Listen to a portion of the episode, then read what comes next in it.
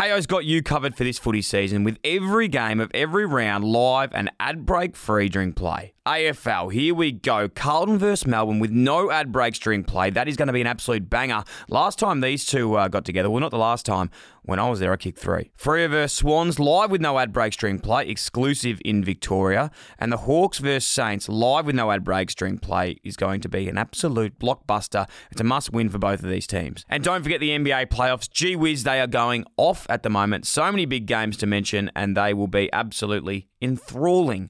Watch every game live with both Eastern and Western conferences live with ESPN on Kayo. There's absolutely plenty of room for everyone, so get on board with Kayo. Now also available on Hubbl. Darcy Don Cole, we were out there. We went to Moorabbin. We did. We went to the spiritual home of the Saints, and we sat down with the spiritual son of St Kilda, And who's that? Lenny Hayes. How good. The Saint himself. What an incredible experience. Been up there with one of the ones I've probably wanted to do. Well, le- legitimately, one of the ones I've had to do since episode four, and you'll find out all about that. There is a little bit of a standoff about Lenny and myself. Everyone loves Lenny, not me. Not you. Well, now I do, but that's not at the time. No, I'm joking. He's an absolute star. If you don't know Lenny Hayes, he's one of the absolute goats. Norm Smith medalist, St Kilda champion, literally the favourite son of the Saints. He's a star on the field.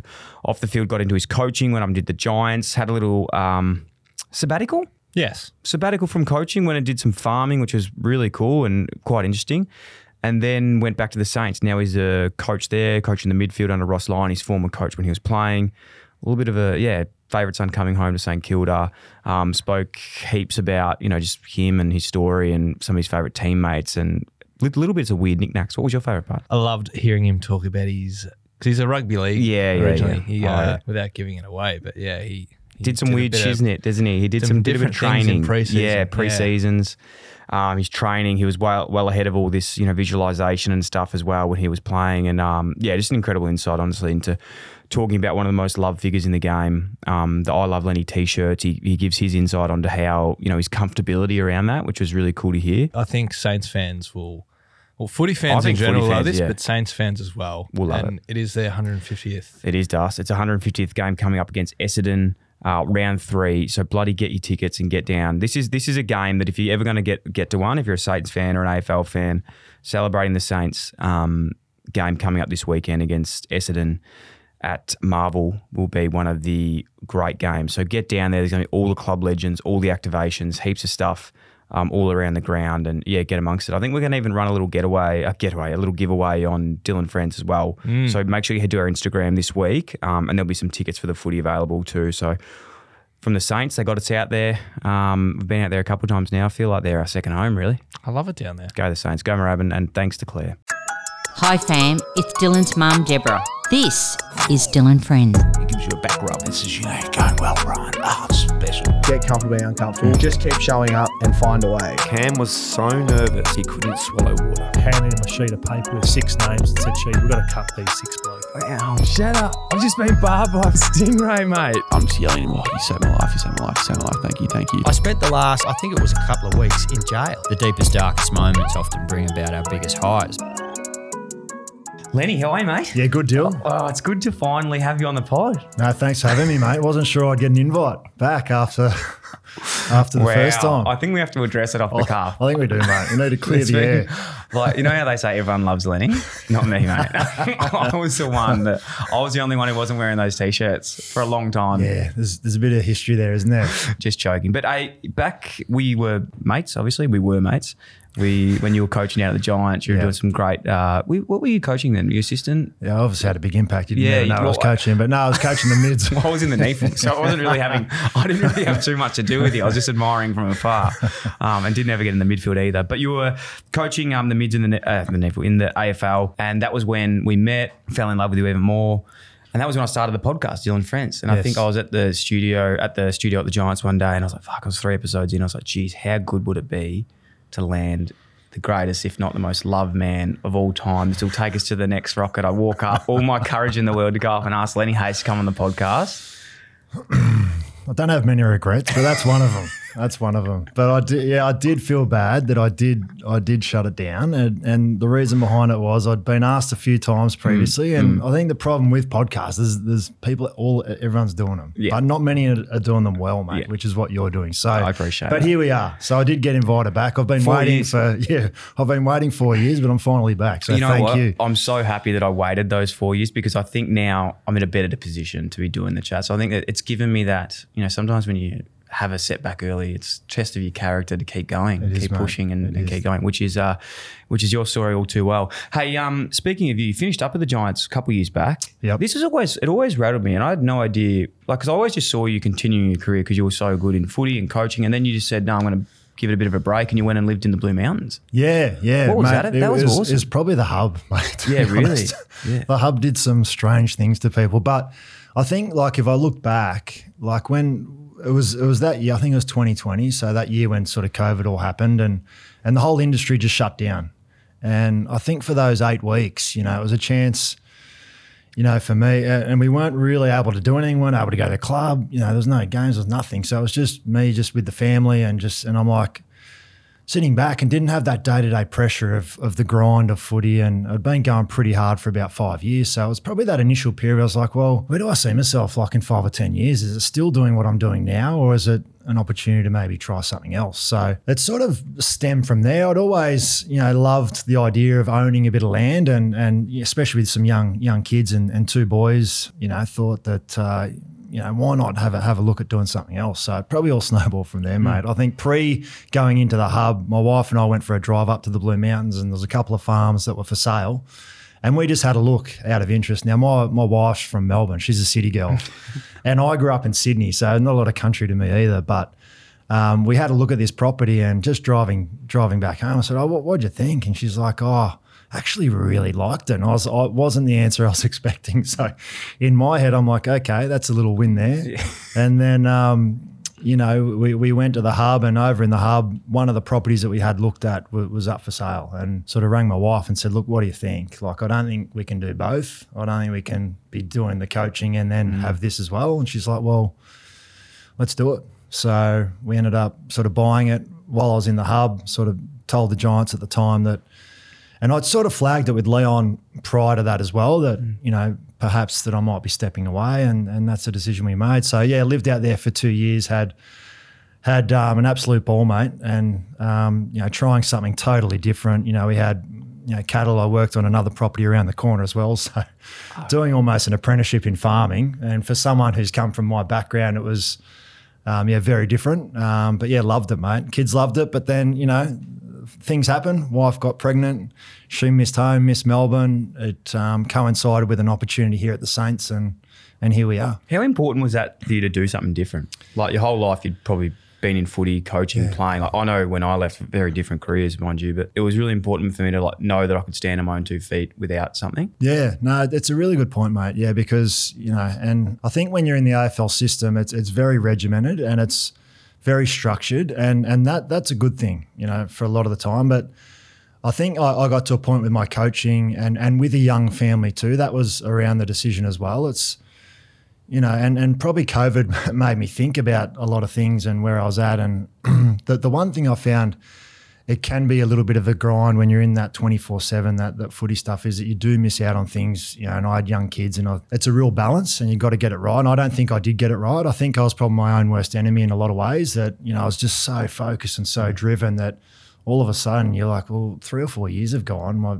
you know my eldest has started school and i'm like you know where was i some of that time? So i didn't want to get to you know the end he turns 18 and and i've been in footy the whole time. So mm. that that was definitely part of the decision as well as as was trying something else. And i think when you try something else and something you haven't done before and you would have learned this probably with doing your podcast mm. and your media career it's it can be daunting but so exciting at the same time and so rewarding when you try something new. And you land on your feet and you're learning all the time it's yeah, it's pretty rewarding For sure. No, I couldn't agree more. I think it's super important to, to challenge those things all the time, like that uncomfortableness. Like you're not growing unless you're uncomfortable, Yeah. really. Which Yeah. footy does teach you, but you can you can also get in other aspects, no matter how big or small. Coming back to the Saints, obviously there's a love there, which we'll talk about a lot today. You're obviously a universally loved player. Everyone does love Lenny. Like I, I- I've never met anyone besides that sort of three year period that we had. Yeah, and your wife, and that three year period that we sort of fell out. After with the podcast stuff. That was one situation. Have you found it like challenging to be that per- like you know you- you're It's not the question. yeah yeah. I, I probably haven't been asked that a lot, but it, it was something that I did find it challenging, and I, I must admit, towards the end of my career and the whole T-shirt and I love Lenny thing, it didn't sit well with me at all because I, I just see myself as you know I'm just a normal bloke. I make plenty of mistakes. Like you know, you ask my wife, you know, half the time she hates me. So she's like, "You've got everyone bluffed." You know, like this is an absolute joke. Like they don't know the real you. So sometimes when you get built up to be something, it's like at, at times you feel like you have to live up to that, and sometimes that's a bit of pressure. So I think the move to Sydney also, and and being involved with the Giants, I really enjoyed that side of you know. I used to get down the street in my Giants gear, and everyone's like, "Oh, you're from some basketball team? Like, who are you guys?" Sort of thing. So that that stuff compared to what you get in Melbourne was good, but I think I think coming back now and having been out of the game for long enough you know now it's you know it's about the current mm. current players and and you don't quite get that that spotlight as much. Mm. We'll talk about like your your playing career with the Saints, I suppose, in a bit. But coming back to the Saints now as a coach, was that like sort of something you always had planned? Not not planned, but was there like a romanticness about coming back, and especially even with like Ross now, um, as well being the coach and one of your former coaches? Like, how was that? How did that sit? Was it just fortuitous timing? A little bit timing, mate. Like I, I when I when I did finish my career, I did have an offer to stay at the Saints, but I felt like I probably needed to go elsewhere just to learn different system and probably develop my own identity as a coach. Yeah, if if you sort of went back sort of 12 months, like probably coaching wasn't really on the radar. I was sort of quite happy doing what we're doing in the Blue Mountains. I was doing a little bit of radio at the Swans and Giants games and really enjoying that. Um, but then I, I did get a phone call, and it was around the fact that Ben McGlynn, who was previously midfield coach, was was moving back to where he was from. So there could have been could have been an opening there. So that probably started the thinking again, and then moving back to Melbourne. So it does feel really good. I, I must admit, like coming back um, to Moorabbin and, and being back involved with the Saints and and this current group and, and trying to help them in, in some small way. Yeah, it, it's been pretty awesome. What does the footy club mean to you? I, I know that's a very broad question and it's it's a tough one to answer. Yeah. But it's a 150 year celebration this uh, round three against the Dons. Yeah. It's 150 years of the club. You've been a massive part of it. What like on reflection now, I know that's a it's a number, it's a thing. You're you know you're a jumper number of seven, like you're a servant of the club. But what does it mean, I suppose, for you and the wider sense of St Kilda this weekend? Yeah, I mean it's a huge week for the club this week. Like you know, going into round three and 150th year.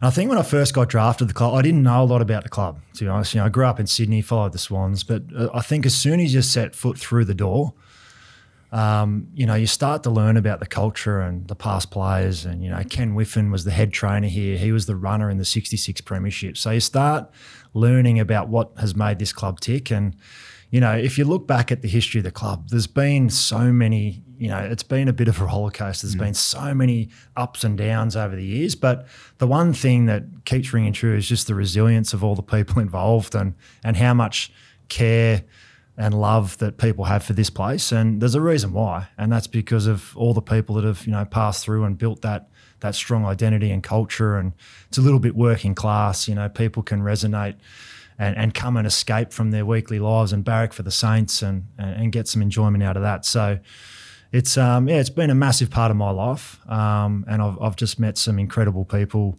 through my time here and, and nothing would make me and you know Ross and and Halves and BJ and those guys that have been here before happier than to see this place succeed and and that's what we're here to do. How do you see the boys this year? I know it's it's only early at the moment, but a Yeah. good first up win. You got a big game this weekend as well. Yep.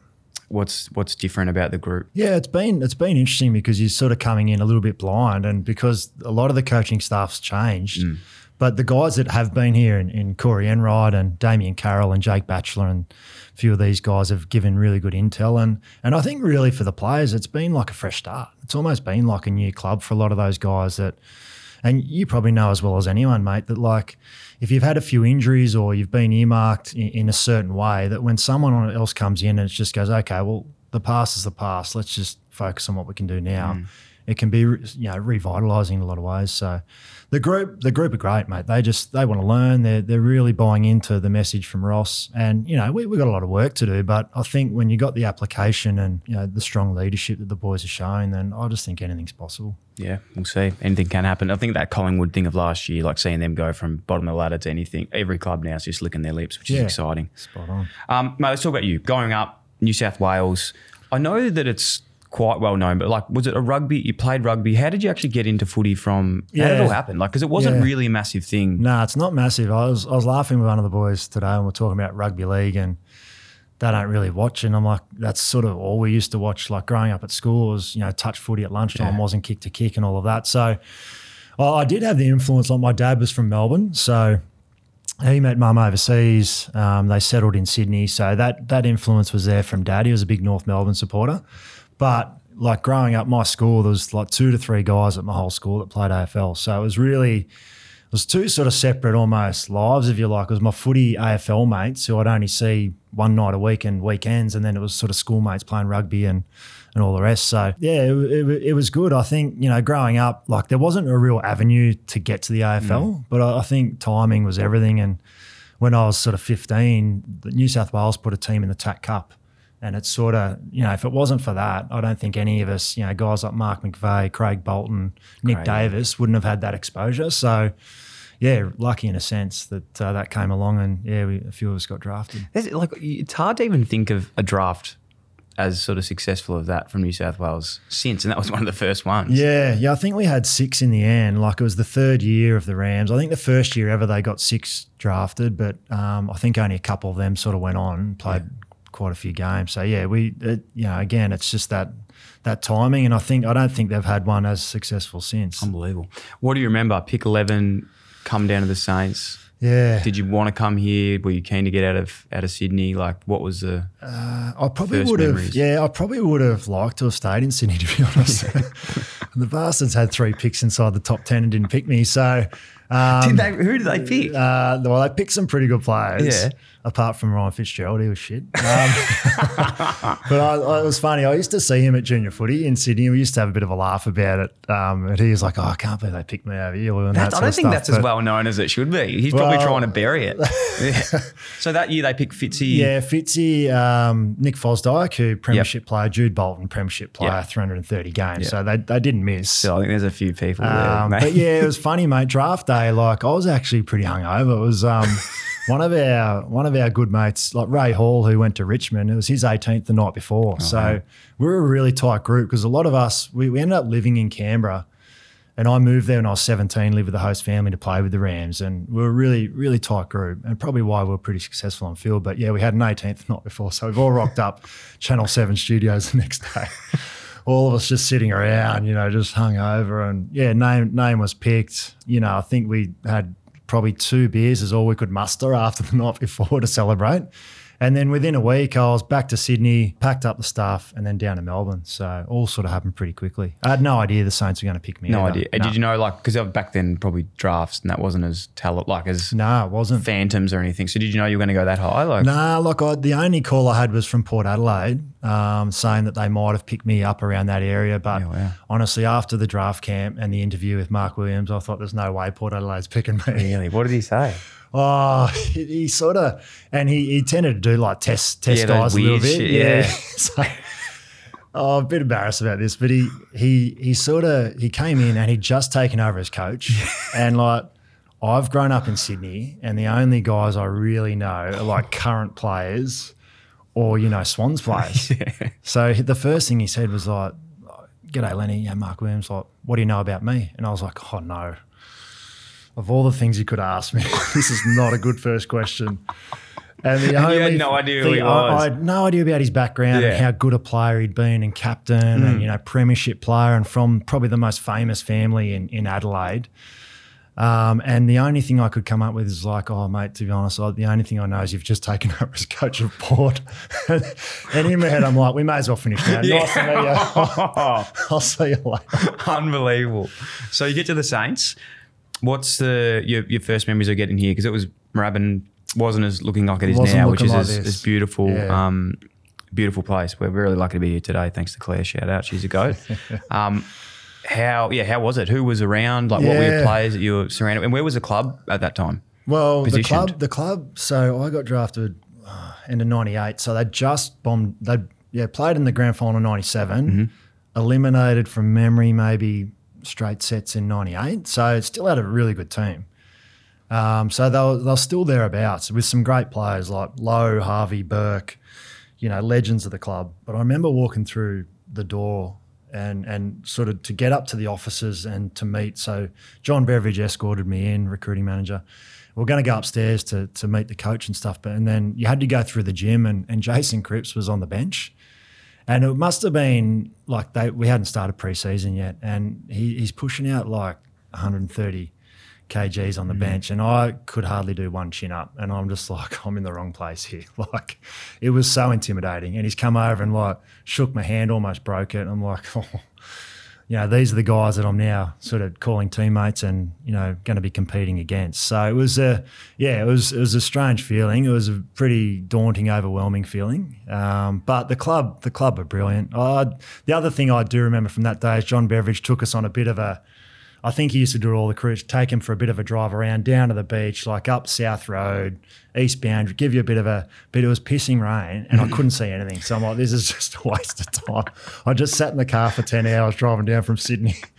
And Now I'm dead as shit, but drive didn't, around have, St didn't have Kilda, the heart to tell Rabbit. Johnny. But um, Um, the when you're talking before about Jason Cripps and you know you meet like your teammates for the first time, I, I'm intrigued like your mentality. Like you see a lot of young men come through footy clubs now and and how they present themselves in that first sort of time. Like first Yeah. impressions do last. Like you know you can definitely change them and you want to make a good impact. Like what was your memories of how you were going into those sessions? Like yeah. it doesn't strike like I, I feel like you would have been ready to compete and you wanted to be here. Like was that how you sort of felt? Yeah, Like, yeah, was I it? was. Like, I, I think I had, I had self doubt, but I think deep down, I always probably had like this inner confidence that, you know, that I, I could adapt to the level if that makes sense. So, I, like, I remember even sort of playing rep footy growing up. Like, you'd get there, and then if you could adapt to that speed and that level, then I, I felt like I was okay. So, I felt like at some point I'd, I'd find that at AFL level as well.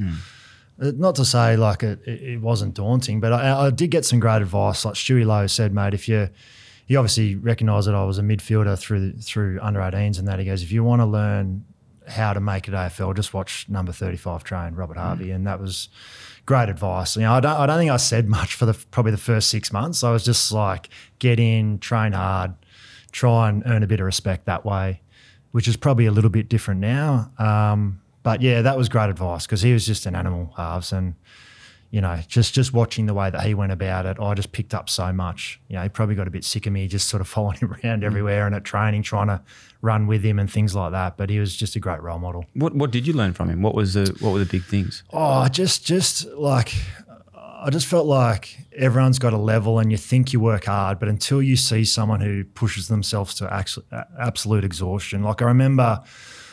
It might have even been a, a practice game out at Waverley. It might have been against Richmond, but I remember hearing someone and they're just the breathing. It's like it's like they were having an asthma attack, and hmm. but it was just halves, just and he just glided past me, and it was just it's just that gut run. You're like, you know, he sounded like he was just almost at complete exhaustion. It was probably halfway through the second quarter, and then he'd get to the next stoppage, bend over, deep breaths, but then he had just that ability to go again, and that wasn't by chance, wasn't by fluke. It's because he'd done the work, and that's that's how he trained himself every session, whether it was boxing, whether he was on the bike. Mm. So in the end, that just became automatic. That just became his normal. But you know, I think when the good players that I've seen, if they've got that and they've got a bit of natural ability, that's when I think you see champions. And I think Harvey and Nick Riewoldt probably the two standouts with that stuff. Yeah, that's crazy. I remember as a junior, there was always, or like even as a uh, as a player, there was always that thing about like putting your hands on your hips.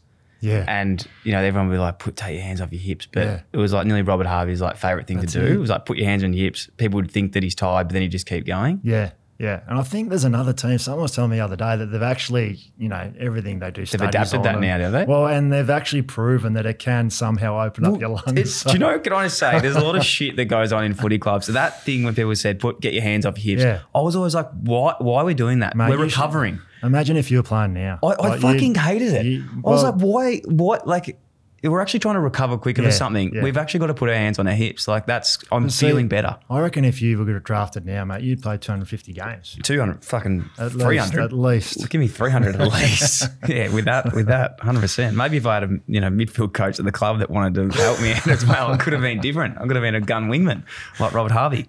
Um, no, it- it's you- you're 100% right though. Those those players that can gut run is huge. Quick, quick bend off topic while we're on that, talking about like Riewoldt and Harvey and players like this. On the flip side of being a coach, who's some players that you've admired the way they've gone about it, if they're at that level or, you know, Mm. different parts of their games, you don't, fuck, I would have loved to have played with this guy and the way they, Yeah. they, they work. Kayo's got you covered for this footy season with every game of every round live and ad break free during play. AFL, here we go. Carlton versus Melbourne with no ad breaks during play. That is going to be an absolute banger. Last time these two uh, got together, well, not the last time.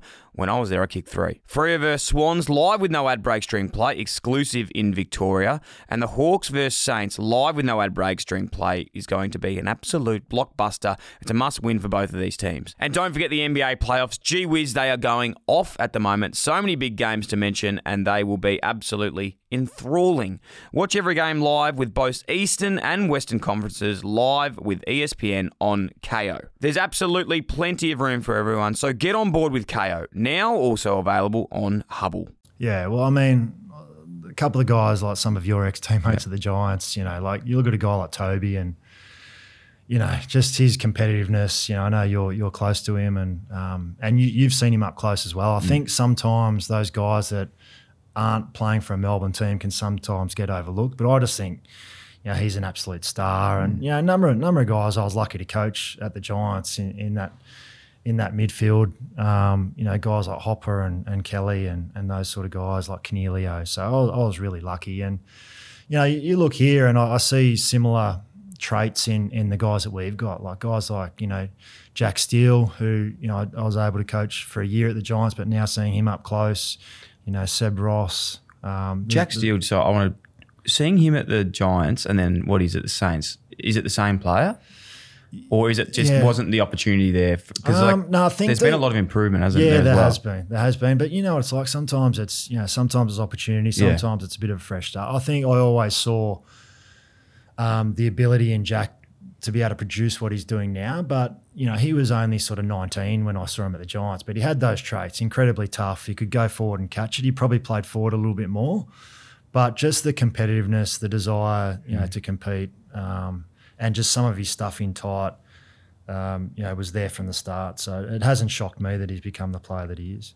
Um, back to you. Talk us through your first game, cleaned up by Glenn Archer. Yeah. Was it a good welcome to footy? Like in a way, you just get like it, it, it oh. seemed like it went on trend. could probably pick other ways to, to be welcome to footy. Maybe kicking a goal with your first kick or, you know, like something like that. Yeah. I had a shocker, mate. Like my first, I think like that was back in the day when, you know, You'd come off like a minute or something. Yeah, you So- start on the bench for. Oh mate, it was yeah. unbelievable. So like, so I get I get on like one minute before half time.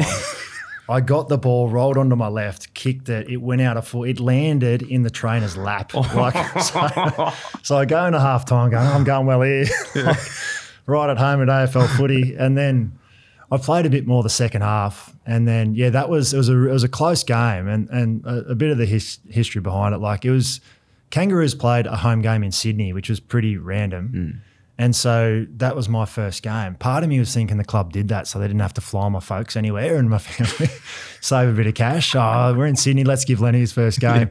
Um, but I had a heap of mates there and family, and yeah, it was it was a moment like last quarter tight game, very close tiptoeing along the boundary, you know, tap the ball out in front and then just whack. Like he just got me like straight, straight up and down and just knocked the wind out of me. You got straight back up. Um, yeah, I did. But then like as soon as I got up, you know, you get winded and just you can't it starts. breathe. Yeah, yeah, You're done here. Yeah. You're done. yeah. So the coach, like, I, I think I was trying to push the train away. I stayed on for about a minute. Then he took me off. Um, we lost by a point. So yeah, it wasn't a wasn't a great first game. What period did you feel into your career you found that you were like, nah, I'm at the level, or was it always? No, it wasn't. No, it wasn't, mate. It was um, it was probably like I reckon it was about my fourth year. Like uh, like the first couple of years, like I'd played you know a fair bit of half forward, um, you know, and I, was- I was just up and down, inconsistent. and sort of we, we had a pretty settled midfield at that time. And I, I think when I look back, like it, it wasn't the fact that I didn't have the opportunity. I just don't think I was a elite professional athlete until probably my fourth year. I had an injury in my third year where I missed half the half the season and had a shoulder op. And I think it was at that point I was like, where am I at? Like, mm. if I keep going the way I'm going, like in another year or two, I could be out.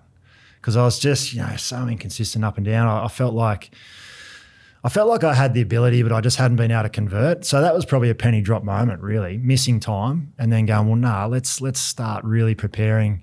I thought I was pretty good, but I wasn't to the level I probably needed to be. Did So- you realize that yourself, or was there someone that told you, or was um, Oh, I remember having a conversation with my brother-in-law. Actually, I was back in Sydney, and he's he's never one to mince words, which is something I love about him. And we're having a beer, and he's like, "Mate, like, you know, when are you gonna when are you gonna start dominating? Like, you know, like if every level you've been at, you've been a very good player, but mate, like, what are you doing?" And I was like, "Fuck, he's probably right." You know, like, and then it was it was a bit of self-assessment after that, and um, and a little bit of feedback. Grant Thomas actually took over as the coach sort of halfway through that season, and and he put a bit of time into me and, and gave me a bit of confidence and said, "Mate, you're going to be, you know, you're going to be a good player. We're going to play in midfield." So that vote of confidence, but also that self-reflection piece, which was brought on probably by my brother-in-law, sort of helped kickstart me. I reckon. what did you do? Like, what was the the plan from it? Like, what did yeah? I just, I just like, I reckon I took my took my training to another level, but I also did a fair bit. Like, I reckon I prepared as well as I had in the off season, and like you know, and I still loved having a beer, and that's that's something that I enjoyed getting around my teammates. But if ever I did, I'd get up the next morning and go for a run, and that's something I hadn't done before. It's only a little thing, but it was a mindset thing that, mm. you know, you, you're not gonna, you've got to earn that that right to you know enjoy yourself. But then let's get kick back into gear. So that that was a big thing for me. And I also actually started playing funnily enough a bit of touch footy I, I was going for a run around a, a park in East Bentleigh and there's guys playing touch rugby and I just hadn't seen it much down here and because I used to play a fair bit at Yeah. school I just sort of eased my way down and and there was a Saints supporter playing. He's like, Lenny, like, you know, you want to have a game? And I just started just having a muck around. And then they're like, well, we play on Sundays in a comp. Do you want to come down? I'm like, yeah, okay. so I just joined this touch footy team. Off season? Off season. Yeah. And um, it was amazing. So I used to do, and uh, the fitness coach I got on my side at the time because he was an ex rugby player from Wales. So to think like you just wouldn't be able to do it now, but I was doing pre-season, and then Wednesday nights I'd go down and train with them, and then on Sundays Train I- with the rugby? train with the touch rugby. Touch it was just a yeah. social Yeah. thing, but it was like up and back, you know, and it was it was good for you, you know your vision, your hands, but also the way you defend things like that. And it was just another way to like a fitness thing for me, really. And then I'd I'd play in comp on a Sunday while I was you know an AFL player here, and I reckon. I reckon doing that and a few of those other things off field that I tied up, I ended up sort of having my best year. I think I, yeah, sort of, yeah, did pretty well. So a precursor for coming on the show was that I bring up the side steps. Oh, Okay. That you, no, that, that's what you said. Yeah. what? I'm glad you got in there. yeah. Did, did that?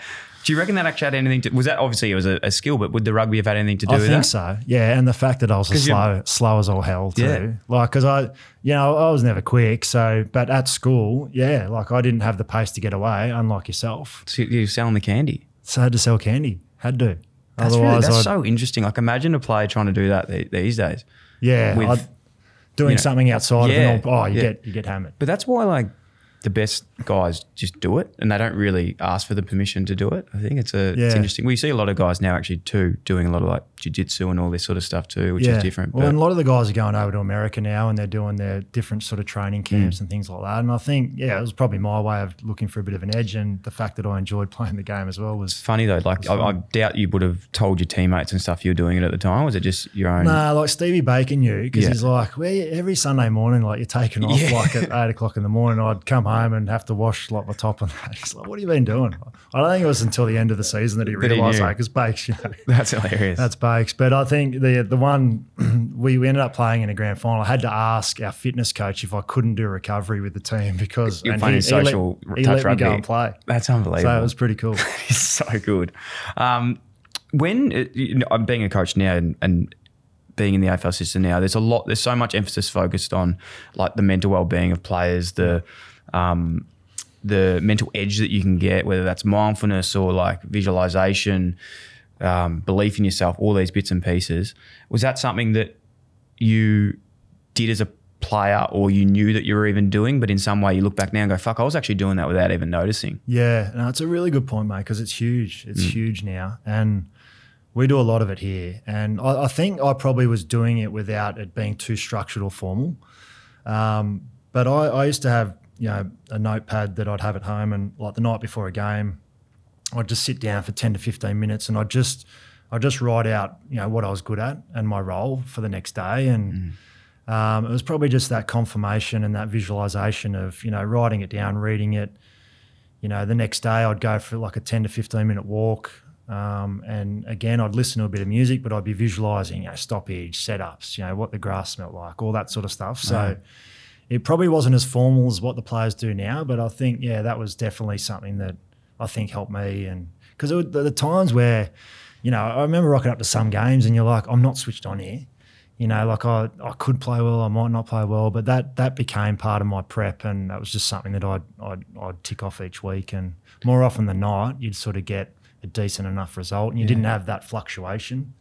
Did you get taught that or were you just like No, there just was doing it? Yeah. No, that like again, halves was pretty big on it. I Yeah, know right. Roo was huge on it as well.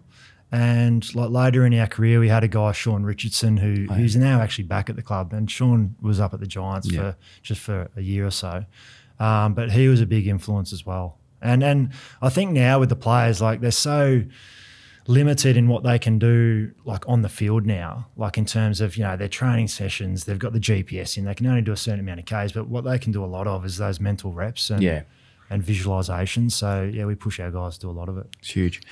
Talking about the really successful time of, as a Saint, as a player, um, you know, I still look back now and look at that team, and I think it was when I was probably at my biggest like peak of love of footy. You know, like coming into that 17, 18, getting like drafted and watching those games. I went to both, all three of the grand finals. What was that time like for you as a player? Oh, it was it was awesome. Yeah, it was like, you know, when I when I think back, like, and uh, because it happened sort of later in my career. Like, I reckon when I came in, we were pretty good. Then we lulled, Yeah. and we were shit for, a fair, for a fair while. But we got some great players in, and then we were able to build back up again. So. Um, yeah, it was just just awesome, mate. Like it's just when you when you're part of a side like that, when the trust is so high, and then you just look around, you're like, if we're if we're on today, like the Oppo are going to find it very hard to beat us. It was just, it's an awesome feeling, and I think over my 15, 16 year career, probably only had that for four or five years. You know what I mean? Um, so yeah, it was it was awesome. Like I think 09, like we lost. You know, we won. I think it was 19 in a row, and then we lost two games by like one point and 10 points. And then we lost the granny by a kick on the siren, 12 points. So lost three games for the year by a total of probably 30 points. But unfortunately, the game that you need to win is the, is the grand final, and, and we weren't able to get over the line. Who who were some of those like you know there's a a former coach of mine always said this question like the start of your career you want to be someone that someone says let's go to war with you know like those teammates you just go Yeah. fuck not about you don't like them it's just more like I love this, this guy the way they go about it. Now I know you'd be picked in that out of all your teammates but who's someone that you loved playing with? Like who are your top three sort of players at that in that era where you were just like I just fucking loved running out with these guys knowing what they were going to bring Yeah, like one one that stands out straight away is Stevie Baker. Hmm. He was just like, he was, yeah, he was a machine. Like, so cool. I love Stevie Baker. Yeah, he's he's a legend, mate. Like, and you know, I know he's a big fan of what you do, but like he he was like a scallywag, mate. Like I remember I remember doing a He was just like a an elite local Yes. legend, but just played in the AFL and and was, mate, was a he gun. was so mentally tough. Like Yeah. I remember doing a beep test at the start of a preseason one year, and I'd done the whole program, and he'd done none of it, and he'd been smashing beers, going out, having a great time, and then we get to the beep test, and he just he just his mindset was, I'm just going to hang off Lenny's shoulder here, and I'm not going to give up until he gives up, and he like we got up to like level 14 and I, I stopped and he just did one more and then he just collapsed on the ground. And I'm like, how the fuck did you do that? Because you have done nothing. But that's, he was just so mentally strong. And like I, I, the amount of times that he would just put opponents to sleep, you know, he'd just wear them like a glove. Occasionally he'd step over the line, Yeah. you know, as Stevie, Stevie J knows. Um, But yeah, just his ability to dig in and, and do what was needed for the team. How important are those players though for oh, a club? So Like- important, so important. You need you look at all the best teams and all the premiership teams. They've got a number of them. Mm. Just those guys that you know they just get it done each week and with a lot without a lot of fuss. Have you got any other on maybe keep the off field ones for another chat, but on field stories about Stevie Baker that you love? Um, oh, there's a couple of good ones. Like you know, he used to be a- assigned roles, you know, each week, and like he wasn't great with knowing players from other teams. if there's a level of like footy nut to just have no idea, he was below no idea. So you know, like, he'd like- be tagging someone but not even know no, who they he were. He would have to ask me like which one's Daniel Cross or which one's. And there was one day he had tag.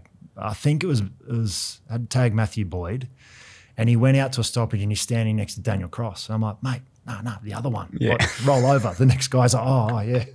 So like, he was just very funny like that. He just he, he didn't know, but then and and you know the coaches sort of knew that's Mm. what they were getting with Bakes, and and you need guys like that who who push the limits, you know, and are scallywags, but Yeah. then they, they get it done. I loved. I just loved watching him play. I loved like his socks. I don't know if he cut them, but he'd always roll them all the way, All the way down, down. all the way Sort down. of had that pigeon Yeah. chest when he'd run as well. Yeah. Like, yeah, he's very. Star.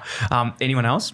Um, oh, mate, there's yeah, there's, there's a number of guys. Like I think back to that side, like guys like Andrew McQualter, who probably never got a lot of kudos, Yeah. but you know him, him and Robert Eddy played a massive role for us in those high pressure forwards who Yeah. could just run all day, would play their role. You know, when when Oppo mids would get on the outside of me and Dal and BJ, they're the ones that were hitting in. Um, so there's a number of guys probably across every line. You know, like like Jimmy Gwilt's another one who was probably unheralded but did a number of massive roles. Um, so yeah, we were lucky. We had a lot of lot of those guys. It's it's a hard one because obviously it was a draw and you didn't get the result you wanted. But to win a Norm Smith in a drawn grand final at the biggest stage, the tightest game, must be something that you're still proud of to, to, to, Yeah. to deliver on the big stage. It's a funny one, mate. Yeah, it, yeah, I, I guess so. Like if you, you know, all you want to do is you know you play your role and you just you just want to win. So there's part of that that you know. I, it sort of brings up a, you know, a few memories too of what could have been such a great day for the club and, and my teammates. So there's part of it where I, you know, I don't really celebrate it. It's just that it's at home tucked away somewhere. And, um, you know, ideally it would have been nice to be, you know, celebrating something else that day. So it's a funny one. Like I, and people have asked, and like I understand the history of it and all, all that sort of stuff. But on the day, I, I didn't really give a stuff, to be honest. Um, you know, the, the focus was sort of getting prepared for next week, really. And you know, unfortunately, know, we we got smacked the next hmm. week. Is there any? I know it's bad going back now and over looking at things, but is there anything you look back now as a team you think going to that next week, or was it just the fact that Yeah, they like, prepared better? I, I think we spent probably everything, mate, that, Yeah, that first that week. first and, week. and really, they should have been more in front at half time. They missed a few easy shots. But the momentum really did shift that second half, and we- we felt like towards the end of the game we we're all over them. We just couldn't, we just couldn't get it over. You know, BJ took that massive mark, Huge. and he's still filthy because he's like, if we won, there would have been a bronze statue of him. so he still brings that up At quite Cathedral. regularly. Yeah. at Cathedral, one there and one here probably. Um, so yeah, the, I don't, I don't think like people talked about Collingwood going to their function and us not going and things like that, but we just went into full recovery mode Yeah. because we, we felt like we had a few guys that are a bit banged up, um, but on, on the level of uh, how the two sides went that year, they they probably had the better year and probably just had the edge, and I think we saw that the second week. Did you ever think about leaving the Saints? No, Was that- would you no, ever I didn't. like- oh, the only the only time that uh, there was an offer from the Giants towards the end of my career, as they were um, coming into the competition, and that was probably the only only time. Like I'd always sign contracts probably halfway through and never really stretched it out. I always felt the club were pretty reasonable with me, and you know we, we used to speak about you know like not not pushing out and taking overs because that meant that someone would get squeezed out at the other end, and we were trying to keep everyone together. And you look at the good team. I think Geelong's done an amazing job at doing that, and the good teams over the years. So yeah, the, the only one was probably the Giants. They sort of said, look, it'd be one or two years playing, and then moving into coaching. So that was probably the only one that I gave a bit of thought to. And then I think two weeks later, I did my knee.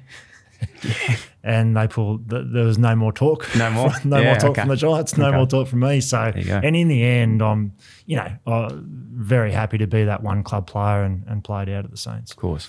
You had some pretty obscure injuries, really. One being obviously the knee. That was 2006, was it? Yeah. T- Yep. You did your ACL in a game, didn't know. Yeah. Yep. How does that How does that work? Do you often that's a a, that's a big one. flex to sort of go up to Oh, someone else that's done few an ACL. people and- said that, but like I can't claim it because I didn't know. like it was a, it was really weird, mate. Like because it was funny. We we I think we beat the bulldog, uh, beat kangaroos, and I hadn't played all that well, and I, I felt something. And at half time, I was like, oh, docs, I don't think my knee feels great. Hmm. I can't remember a specific incident. And then pl- got through the game. And then that night, I still remember it because mum was staying down from Sydney. And it got to about midnight. I'm like, nah, something's wrong here because the knee just sort of blew up and it was, you know, it's hot, swelling and all that. And so we're like, oh, we'll get a scan the next day and get the scan, go back to the club. And you know, when you, you walk in and like they can't look you in the eye, know, yeah. you know. Yeah. So I was like, oh, this isn't good. And then they said, yeah, mate, you've somehow you've ruptured your ACL. Um, it's gone all the way through. There's no damage to your medial or anything else. And we sort of went back through looking for a specific incident. There was one where I sort of tackled someone, got slung, and my legs hit someone. They're thinking it could have been that. Um, but yeah, in for in for surgery, and and then um, yeah, that was that. That's unbelievable. The other one, probably a lot more serious, was the heart surgery Yeah, in 2012. Like, uh, talk us, how, what happened there? Yeah, well, that was like, mate. It's yeah, it's funny. So I'd, I'd, I'd actually, I actually did the other ACL in 11, 2011, and I'd so I'd done the whole rehab leading into 2012, and then like clubs do routine ECGs. You would have, Yep. you would have had them done, um, and they were pretty standard. And then like I, I did one in that preseason, and then again the docs come over, mate. Might have, might need to have a chat, like, and so I go in there, and I'm like, what's going on here? Like, I'm I'm ready, like knees good, ready to go. Like, oh, there's something like irregular with your heart. So you're just going to have to have some follow up tests. They go, don't stress. Like elite athletes, quite it's pretty common. So I did a few follow up tests, and they sort of get you on the stress cardio. They put some ink into your blood to see where the blood flow and things like that. And they worked out that I had had a hole in my heart that was probably the size of a 50 cent piece. Fuck. And the thing that was hard for me is that it was in a, an awkward spot because I don't know, I don't know how they do it, but some usually they can go in through your hip and it's like a non-invasive surgery and they can somehow fix it up. But because mine was in a weird spot, they had to do the the open heart. So I was um, lucky in a sense that it wasn't required straight away. But at the end of the season, I sort of booked in straight away and, and got it done. How lucky, like, are we as, you know, we had a guy on a few weeks ago, Hugo Tuvey, who's a great guy. He's had some health Yeah. things go through, but that was the one thing I realised when I left footy, how lucky elite sportsmen are to get tested Oh. on shit that you wouldn't go to the doctor for if you're a male. But that's why it's so important for us to get this stuff done. Yeah, yeah, no, hundred percent. And I saw I saw a few clips of of um, that interview, and yeah, what what an what an amazing story. Mm. Crazy And guy. Yeah, it's you, we are, especially as elite athletes, the the docs and you know, physios and dental and all that sort of stuff. we, we do get mental. very well looked after, and it it is a little reminder, really, because like we've seen over the last couple of years, you know, and, and my situation probably wouldn't have got to a heart attack as such, but they they did. If it was left uh, like undetected, that you could the irregular heartbeat can then sort of take years off your life towards the back end. Yeah. So it's probably a little reminder for everyone: like get tested for for everything, get your bloods done, get that health check done Yeah. as regularly as you can. Definitely, and especially here we've got the Danny Frawley Centre as well for everything. Um, anyone around the area, they need to head down. It's bloody incredible. We came out last year. We're lucky enough to have a look at, which is, cool, is it? going incredible. So, um, yeah, check it out if you're around the Moorabbin area, fam. Um, mate, lastly, I know you're a busy man. I was want to just talk to you about leadership and coaching. How did you probably describe your leadership style as a, as a player? And then my sort of favorite thing, I suppose, is like when I was a player, I always used to go like, "Fuck, if I was a coach, I'd never do that." Like you know, when I think about what coaches were doing. Yeah. But now that I'm out of the game, I'm like, oh no, I think that was actually probably right in some senses. So, Yeah. what's what were you like? Um, maybe as a leader, as a player, what was your A one? What did you love doing? And then as a coach now, what's sort of changed from that Yeah. um, perception? Yeah, I think as a player, like my leadership style was, I was probably more through actions, and you know, my probably uh, personality in a way, I'm you know probably more of a deep thinker. Would sit back a little bit, assess the situation, um, and and we were really lucky at this club with guys like Nick Riewoldt, you know, Brendon Goddard, who were probably a different style leader, and so we had a really good mix. Um, so that was probably as a player, and then and then as a coach, yeah, it, it's funny like you do tend to take away, and and probably more people have asked me, you know, who is your who is your best assistant coach, and it, it was a question that's like, well, it, it wasn't necessarily the guy that was like the sharpest footy brain, but it was it was sometimes just the guy that was interested in you, and quite often would ask you about your stuff away from footy before you got to your footy stuff. So. I think that's really important. I think if you if you don't have that relationship um, with someone and you don't show genuine sort of care and interest, it's very hard to then, you know. So I, I think that's probably a bit bit of my style as a coach to try and build that rapport, that relationship, but then also be strong, you know, when it needs to be. What's Ross like? Like now versus when you is he similar? Like we hear so much about him like in the media and past plays and stuff, but is he what's what have you seen since he's come back this year?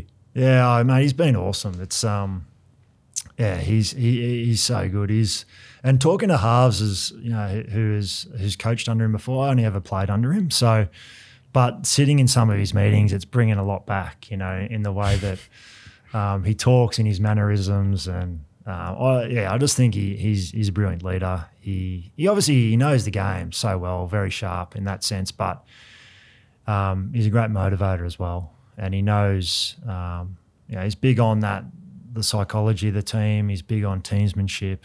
Um, it's a high accountability model, but it's a high care and support model as well. So um, I think we're going to see a lot of guys, you know, playing their best footy under him.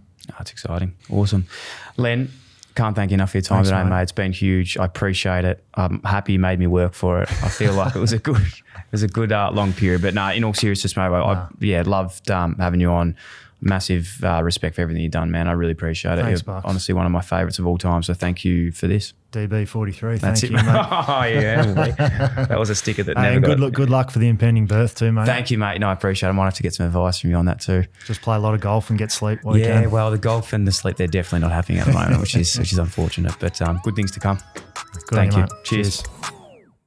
Thanks for listening to another Producey podcast. If you enjoyed the show, that'd be a massive help if you could like, follow, rate, subscribe, tap the bell, leave a review, or even share with one of your friends, or you could do them all. If you want to get in touch to share feedback, suggest a guest, or advertise with one of our podcasts, then email hello at producey.com. Thanks for tuning in, IllyXX.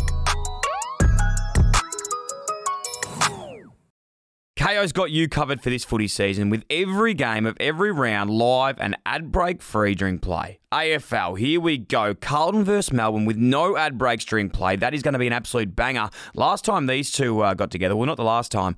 When I was there, I kicked three. Freo versus Swans live with no ad breaks during play, exclusive in Victoria. And the Hawks versus Saints live with no ad breaks during play is going to be an absolute blockbuster. It's a must win for both of these teams. And don't forget the NBA playoffs. Gee whiz, they are going off at the moment. So many big games to mention, and they will be absolutely enthralling. Watch every game live with both Eastern and Western conferences live with ESPN on Kayo. There's absolutely plenty of room for everyone, so get on board with Kayo. Now also available on Hubbl.